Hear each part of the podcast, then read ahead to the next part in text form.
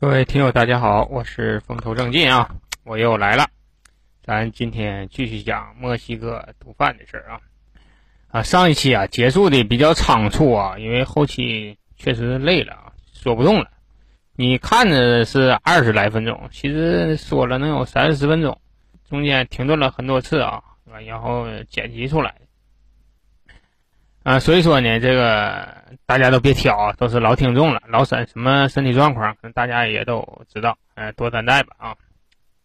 今天咱继续讲这个墨西哥，那接着上期讲啊，上期你听，哎呀，这墨西哥怎么这么乱啊？这国家，这这又是打仗又是禁毒的，这不一定得穷成什么样了。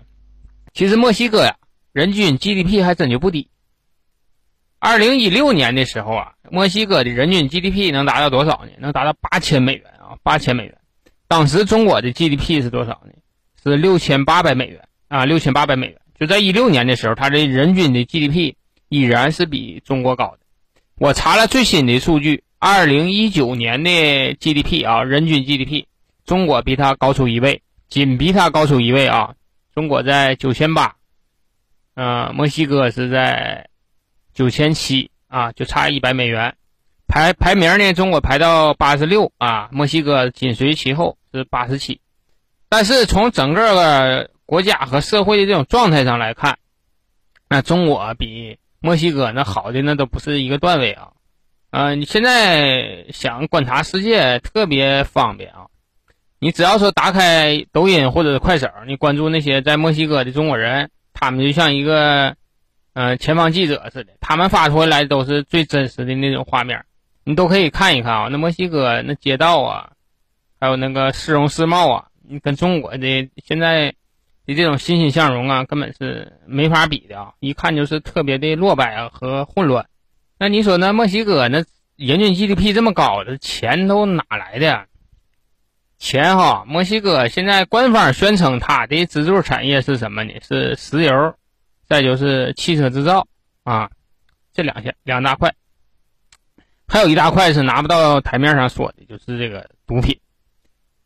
这个石油啊，墨西哥是一个产油大国啊，墨西哥是产油大国，全世界第四的这个石油生产国啊，这就相当强了，这比中国强的都不是一一块两块了啊。另外就是说汽车制造，它离着美国最近，所以说它的汽车制造呢啊有先天的优势。他可以直接是从那个器件进来了以后组装，然后用墨西哥廉价的这种劳动力啊，还有廉价的这地皮啊，做这种密集产业，然后运到美国去啊，就像中国刚改革开放那前似的。但是哈，这话又把但是咱说回来，但是整个墨西哥人他们挣不了多少钱啊，挣不了多少钱。石油和汽车制造这块，基本上这个公司啊。钱都挣哪？钱都让美国人挣去。我这这两天看书哈，我又看明白一个事儿啊。这个都是我看过看来的啊，对不对的？谁也别挑啊。这书上也是这么写的，我也是分析的比较有道理，我是拿出来跟大家说一下。所以说，大家我我我再次重申啊，我没去过墨西哥啊，我没去过墨西哥，具体那边啥样我也不知道。所以说我只是说看那些闲书啊，他这么写的，我这么分析出来的。你们别挑，别说他妈老沈一天啊，拿个百度词条的跟那臭白话，那那没办法，你有自己你你自己的判断力，你不可能说我说啥你就听啥呀。你自己，假如说你对这个东西有看法有意义，你也可以找点视频呢，找点啥呀，看一看，学习学习呗，对不？抬杠不也是一种学习嘛？所以说这都可以啊。但是你这搁底下留言区你就口下留情吧。但是完了，我这。就脸脸皮薄，说点好的，你别因为这事儿再再再说那啥，我事先都说出来，我也没啥文化，对吧？然后我做这个东西，我一直我做这节目，咱说白了，我都挺心虚啊，都挺心虚。很多这个我的听友啊，素质啊、见识啊，都比我要强百套，只不过拿我这个东西当个消遣，咱都别太较真儿。我这经常提及说这个事儿，你们自己回去合计哈，动动脑，考虑考虑。我就怕我查这东西再不对。这影响你们世界观了，回头你们再赖我来，我不承担这责任啊！这个墨西哥呀，为什么说毒品泛滥？哎，上期我说了，哎，可能你也听到了，可能你认为就两大点，第一个是美国的需求旺盛，啊。第二点可能就是跟人学坏了，跟那个哥伦比亚。其实除了这两大点呢，还有一个非常非常重要的原因啊，这个墨西哥走向毒品的深渊是什么呢？是北美自由贸易区的成立啊！你看，这就脑洞咱就出来了。这个墨西哥呀，走向毒品的繁荣啊，时间节点是什么呢？是一九九四年。这一年呢，北美的自由贸易区成立啊，自由贸易区成立。从它成立开始，这墨西哥就开始逐渐的毒品泛滥。那你说，这成立一个自由贸易区，跟他这个毒品泛滥有啥直接关系吗？这个太有关系了啊！这个太有关系了。这个北美自由贸易区，他们有一个协定啊，叫北美自由贸易协定啊。这个协定都是哪三个国家呢？就是美国、加拿大、啊墨西哥这三个这个北美的这三个大国，他们互相签了一个协议。签协议的时候，上面条款啊，一看这都是互惠互利的。上面写着：“我美国，你墨西哥，你加拿大，咱们之间呢，互相给给对方呢最惠国待遇。咱们之间的这个物品免免税，关税不要了，然后弄成一个大北美形式，然后咱们互互通有无。这样的话，你说不挺好吗？”墨西哥一看，这也行啊，还还写了啥呢？这个。可以允许这个外商自由的到另一个国家进行投资。那墨西哥一看，那你美国有钱，我这穷人，这开放了指定对我有好处啊，对不？你说你你那边那卖的电器啥的没关税了，拿回来我一买便宜，对不？完也你这建厂过来投资，对吧？投资你建点厂子，你不还得扔在我们墨西哥吗？有什么不好的？那低头一算账，这这干得过啊？这就行，那签字吧。结果三个人就签字了啊，加拿大、美国和那个墨西哥就签上字结果签上字以后啊，这个逐渐的，首先觉醒的就是这帮农民。这农民，墨西哥本身它农业不差哦，墨西哥是玉米之乡，土豆那都是他们主要的这个生产作物。自由贸易协定签订以后，哎，他就发现，哎，他妈美国这东西好啊。又便宜又好啊，又便宜又好，因为美国它是全世界最大的一块平整的那个耕地啊，它是全世界最大的那个农业国，那地方他妈适合机械化种植。为了支持本国的农业啊，然后他们对农业进行补贴，逐渐那个墨西哥农民就发现，完了这地方没没没法种了，我这土豆哈种出来的还没人家卖的那个好，我卖的还得比他贵，我成本高啊，那我这土豆子。自己种的哈，合着他妈五毛钱一斤。哎呀，美国人运出来土豆子比我这大，品相比我这好，两毛钱一斤。放在市场上，你说让俺们这，假如说正正常买老百姓，你说你买谁的？那指定买这两毛钱一斤的。你要商贩，你卖谁的？那我指定卖这两毛钱一斤的。这玩意儿利润大呀，对不对？看着还好，东西还便宜，所以逐渐逐渐的就就把啥呢？就把。墨西哥农民的活儿就就就没得干了。你说种地干啥呀？我种一茬，我赔一茬，我这种的地有什么意义吗？那就没啥意义了。那不如不种了，是不是？你这不一不种了，你这农民闲下来，那就不是说一两个农民了，那就是一家子一家子。你说这看着这地哈，你说种是不种？你不种吧？你说咱这个农民就靠这个活着呢。那你说种啊，他真他妈不挣钱。就像美国大豆像中国倾销一样，美国大豆一来了，那中国大豆那就没个卖。要不说中国现在对这个粮食控制这么严呢，它都是有必要的。你这，你要是说外国你真放开了，像美国那种国家，你你他要是真放开这粮食了，你过来你这粮食像中国的粮食真是没法卖了。我跟你说，所以说中国必须要控制这粮食价格，这点非常对啊。然后首先就把这墨西哥这个农民给搞失业了。那失业了以后，农民干啥呀？你说我饭都吃不上了，我管他干啥呢？啥挣钱干啥？哎，这前儿就墨西哥不就跟那个哥伦比亚就学会贩毒了吗？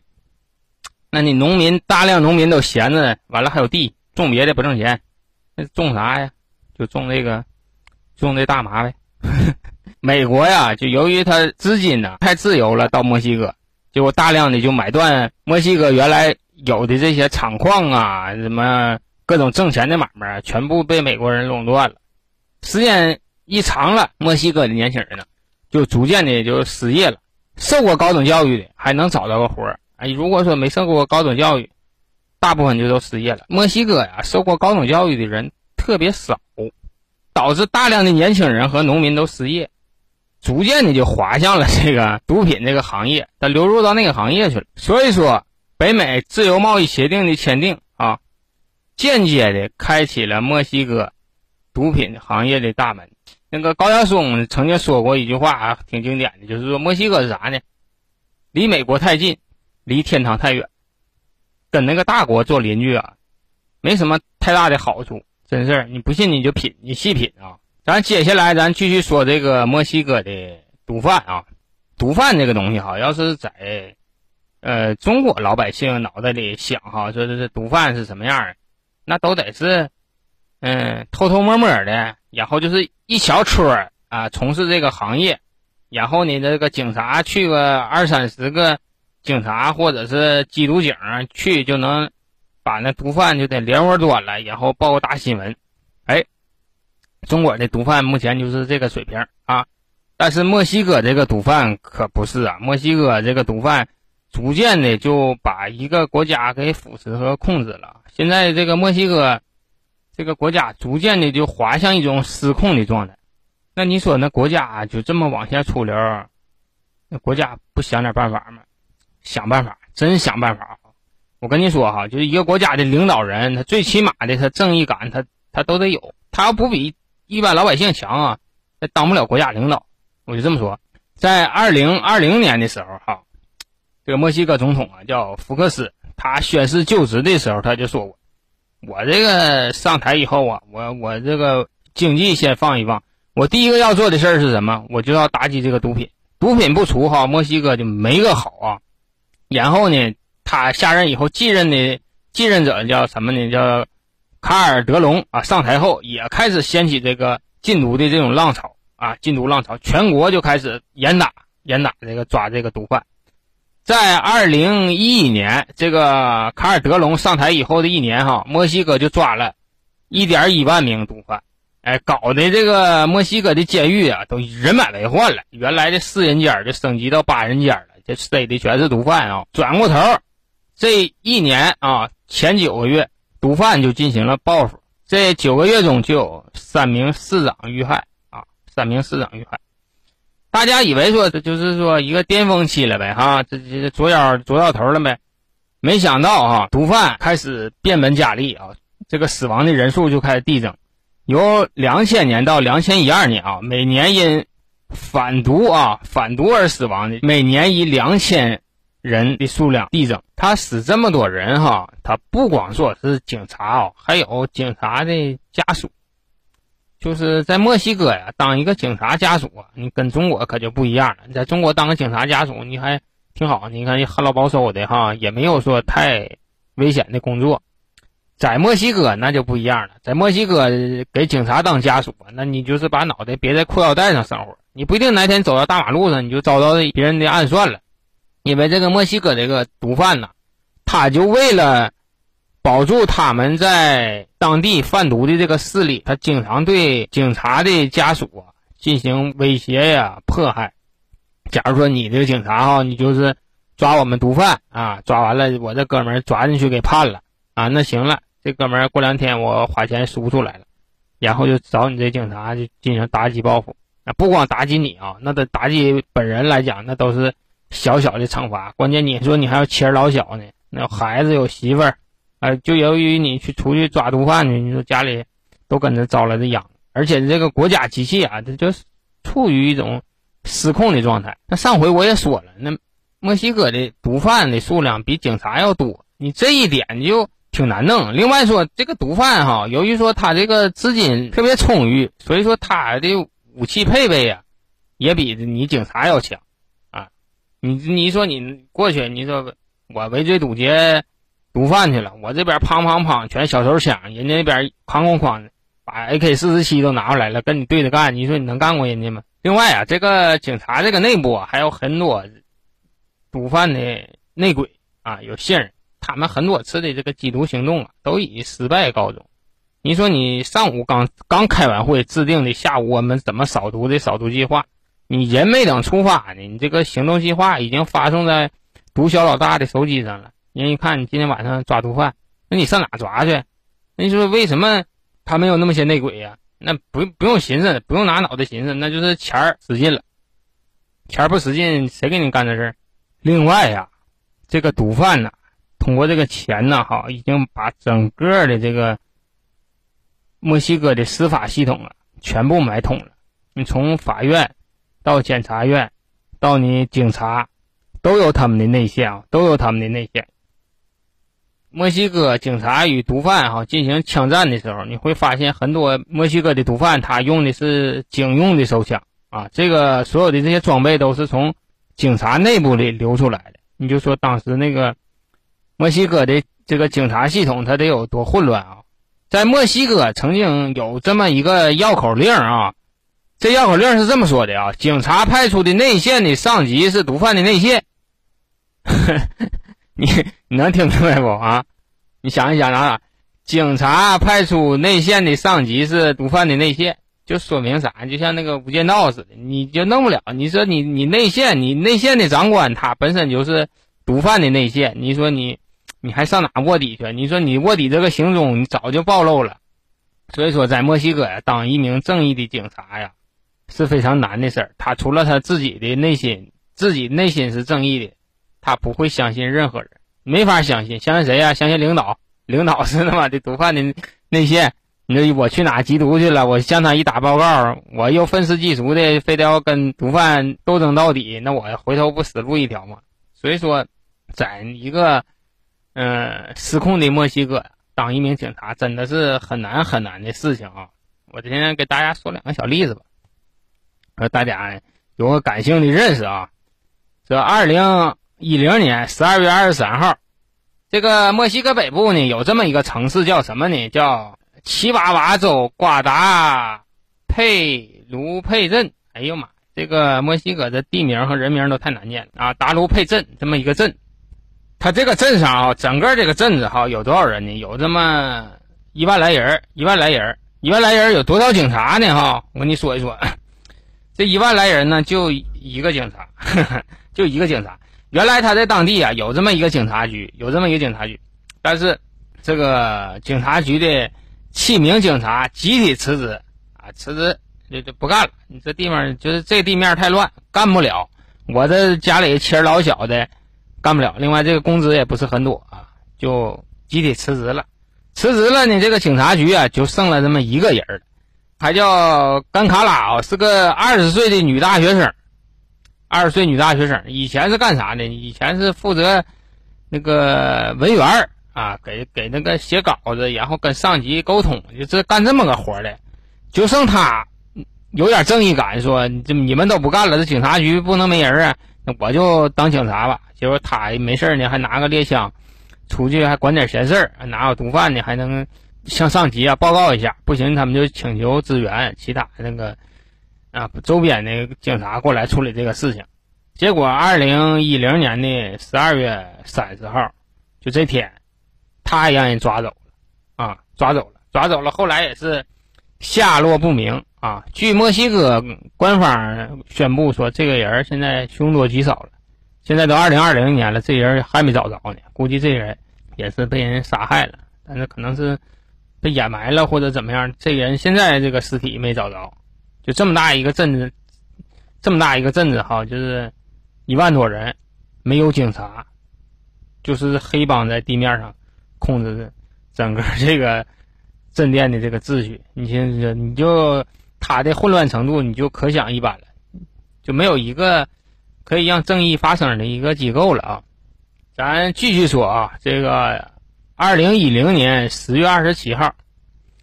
也是墨西哥北部的这么一个小镇，那个警察局里的四名警察呀，集体提出辞职，说不行啊，干不了了，真不干了。领导这这猛劝呐，你干吧，这马上这这年底了，这都十月份了，挺过年的，还有年终奖呢。那个这四个警察说不行了，不能干了，年终奖不要都行啊，不要都行，这这不能干了啊！你给多钱不干了。他为啥不干呢？原因是说，这个十月二十六号的时候，他们警察局遭到了袭击啊，轻重武器对着警察局一顿乱射，然后把整个警察局都打得像筛子一样。你四名警察就根本没有还手的余地啊！你说四名警察，你武器也不行，面对着大量的毒贩，然后这么一吓唬，那那不行，这活干不了了。你就说哈，这当地的这个警察呀，他连自己他都保护不了，他怎么出去缉毒去？后来说你不行啊，你这警察不给力呀，这警察不行啊，警察不行，你就得想办法咋整啊？上特警、特种警察，戴钢盔、防弹背心儿那个蒙面那种啊，那种特警。那老百姓一寻思，那那特警指定行啊，特警首先第一点，人有装甲车、防爆车。第二点，人家武器精良，哎，不是手枪，全是半自动步枪啊。这个让特警缉毒去，指定有效果啊。结果，墨西哥连续发生两起对特警车队进行的突袭啊，整个车队全军覆没，一个活人都没留下。你还穿着钢盔，戴着防弹背心你没有用。你对待这些毒贩，你弄不了。你说你现在特警也失效啊，再次失效。一死就是一个团队团灭啊！你说这不行了，你这特警也不行，特警不行，那不行，再上个档，你得上部队呗，是吧？部队指定行啊。部队，哎，结果这部队一上去，看看先头打的这些毒贩呐，也挺猛。一看这这怎么的，军事化的，他跟你这警察他指定是不一样。结果这个毒贩呐，继续老手段。干啥呢？还死钱儿，钱儿死上了，就搁那个陆军呐，在部队里进行策反。前期我讲讲过哈，前几期我讲过，讲过那个洛斯泽塔斯啊，哎，那个组织在墨西哥叫塞塔，嗯，也是目前来讲应该是第二大黑帮组织了啊。现在，他就是，他就是由军人策反形成的这个毒贩，你你这不断的用。军队打击这个毒贩，结果毒贩呢又不断的花钱从军队里策反，哎，就是后来都达到什么程度啊？就是说，毒贩有三分之一他是有军方背景的，就是我参过军、服过役啊，就是或者是我是正在当兵的，被人家毒贩花钱给策反了，策反到毒贩这边跟着这个呃部队对着干，墨西哥的部队。结果就形成一个什么局面呢？就是说，你每一次缉毒啊，就像对毒贩的这个拉练似的，实战演习。你越打呢，这毒贩的这个作战水平越高，然后呢，这是这个武器啊越打越精良，每次呢还能缴获点部队的这些轻重武器。然后呢，还有一个什么挺大的一个优势呢？毒贩呢比那个当兵的不怕死啊，因为他这有有钱跟着呢。他已经杀人杀惯了，你你这老百姓，你说当兵的他杀人他还是有顾忌，他做人有底线呢。你那毒贩他没底线呢，你这个部队以上也不行啊，部队以上也不行。那国家寻思部队上也不行，那找谁呀？后来就瞄准了谁了呢？海军嘛，海军陆战队就是特种部队啊。你特种部队上这个再上再不行，那就真不行了。但是特种部队呢，它也有局限性。他只能说在海岸上一左一右，为啥呢？